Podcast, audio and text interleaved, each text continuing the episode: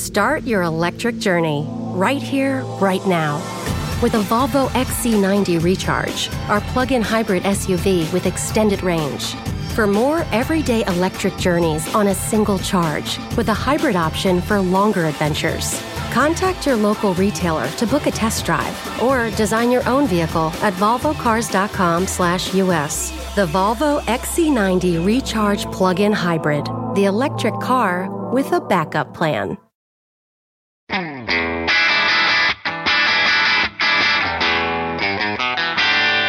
Hey, math fans! Jason Marshall, Math Dude, here with your weekly dose of quick and dirty tips to make math easier. What do you think of when you think about variables in algebra? Take little x, for example. Or if we want to let things get a bit more complex, and who doesn't, what do you think of when you think about some expression built from a variable like x? Perhaps 2x or x squared. What do those sorts of things make you think of? Hopefully, the answer isn't agony. But if it is, I truly am sorry for the painful experience you must have had with algebra in the past. And I want to let you know that there's a much more pleasant way to think about these sorts of things than you were perhaps led to believe. In particular, I'd like to let you know that you can think of these things as nothing scarier than colorfully shaped objects that you can stack up and manipulate just like the Legos or wooden blocks you probably played with as a kid. Sounds kind of crazy, I know, but I promise it's true. So, what exactly do I mean by this? How can thinking about stacking blocks possibly help you picture these kinds of algebraic expressions, as well as the process of combining them together known as adding like terms? Stay tuned because we're about to find out. To kick things off, let's start by talking about exactly what we mean by like terms. The easiest way to explain what like terms are is with an example. To begin with, we can think of a variable like x as a stack of blocks that's x blocks high. It could be 2 blocks high or 10 or 1 million, anything is possible, depending on the value of x. If we wanted to, we could also add x to itself to create a new expression, x plus x that now contains two terms. If you're like me, you'd think it'd be fun and helpful to visualize what this new expression might look like. So you might think of it as looking something like taking those two stacks of blocks and putting them end to end. There would then be a total of x plus x blocks all stacked up in a row.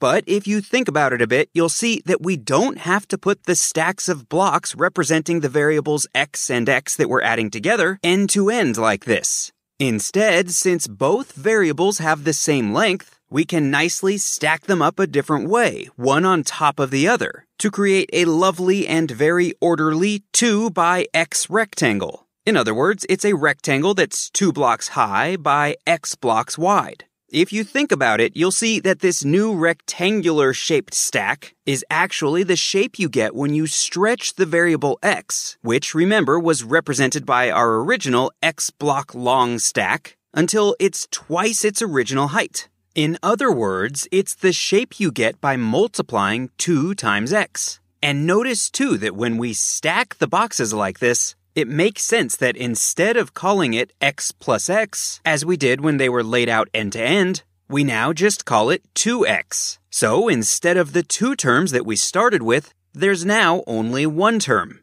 In other words, because the two parts that we added together are what we call like terms, we were able to combine them together. Start your electric journey right here, right now with a Volvo XC90 Recharge, our plug in hybrid SUV with extended range. For more everyday electric journeys on a single charge, with a hybrid option for longer adventures. Contact your local retailer to book a test drive or design your own vehicle at volvocars.com/us. The Volvo XC90 Recharge Plug-in Hybrid, the electric car with a backup plan.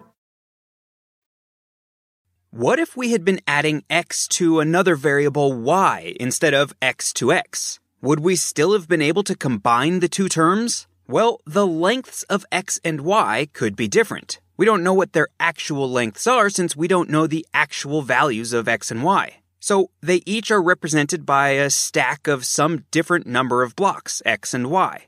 That means that we can't put them into a nice and orderly, perfect rectangular stack to combine them as we did with x plus x. It's not a rectangle, it's just some other abstract shape. And as a result, we can see that the expression we end up with after adding them together, x plus y, still must have the two terms that it started with. We simply can't combine x and y because they are not like terms.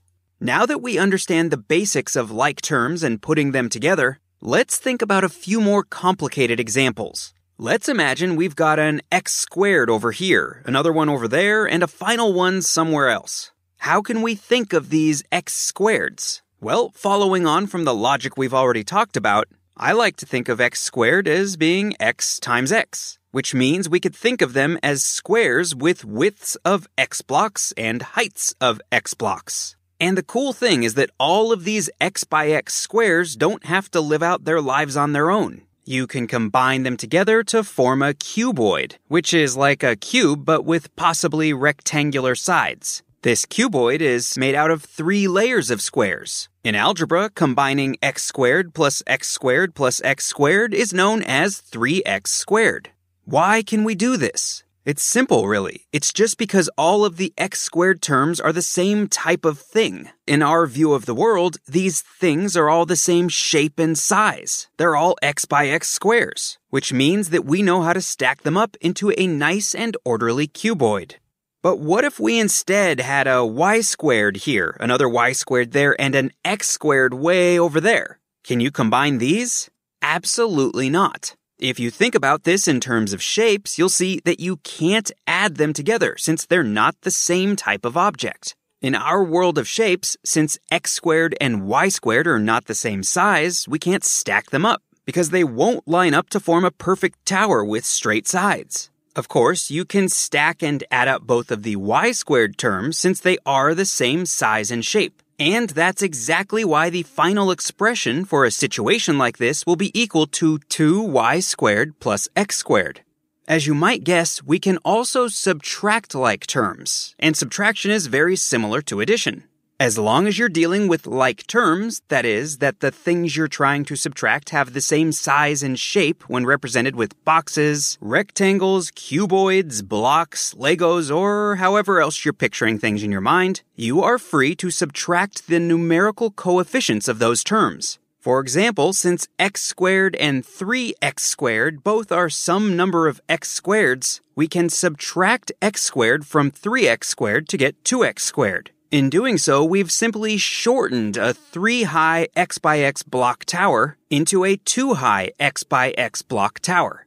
The bottom line is that for two terms to be like, they must have the exact same combination of variables and the exponents that those variables are raised to x and x squared have the same base variable x, but they are not both raised to the same power and are therefore not like terms. Which, of course, we can also see by noting that x and x squared have different shapes in the way of thinking about things that we've developed. So hopefully that helps you feel a bit more comfortable with thinking about the meanings of the various bits you see floating around in algebraic expressions. Keep in mind, though, that the system for thinking about these things that I've talked about here, in particular the way I think about shapes, isn't the only way of doing things. You can certainly think about them in different ways, and I encourage you to think about that a bit and come up with and use whatever works best for you.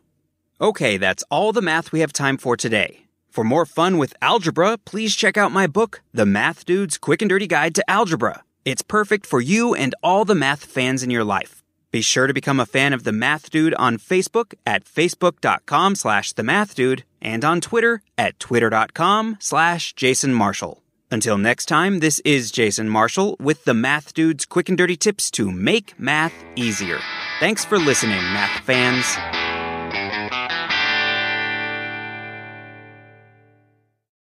Start your electric journey right here, right now. With a Volvo XC90 Recharge, our plug in hybrid SUV with extended range.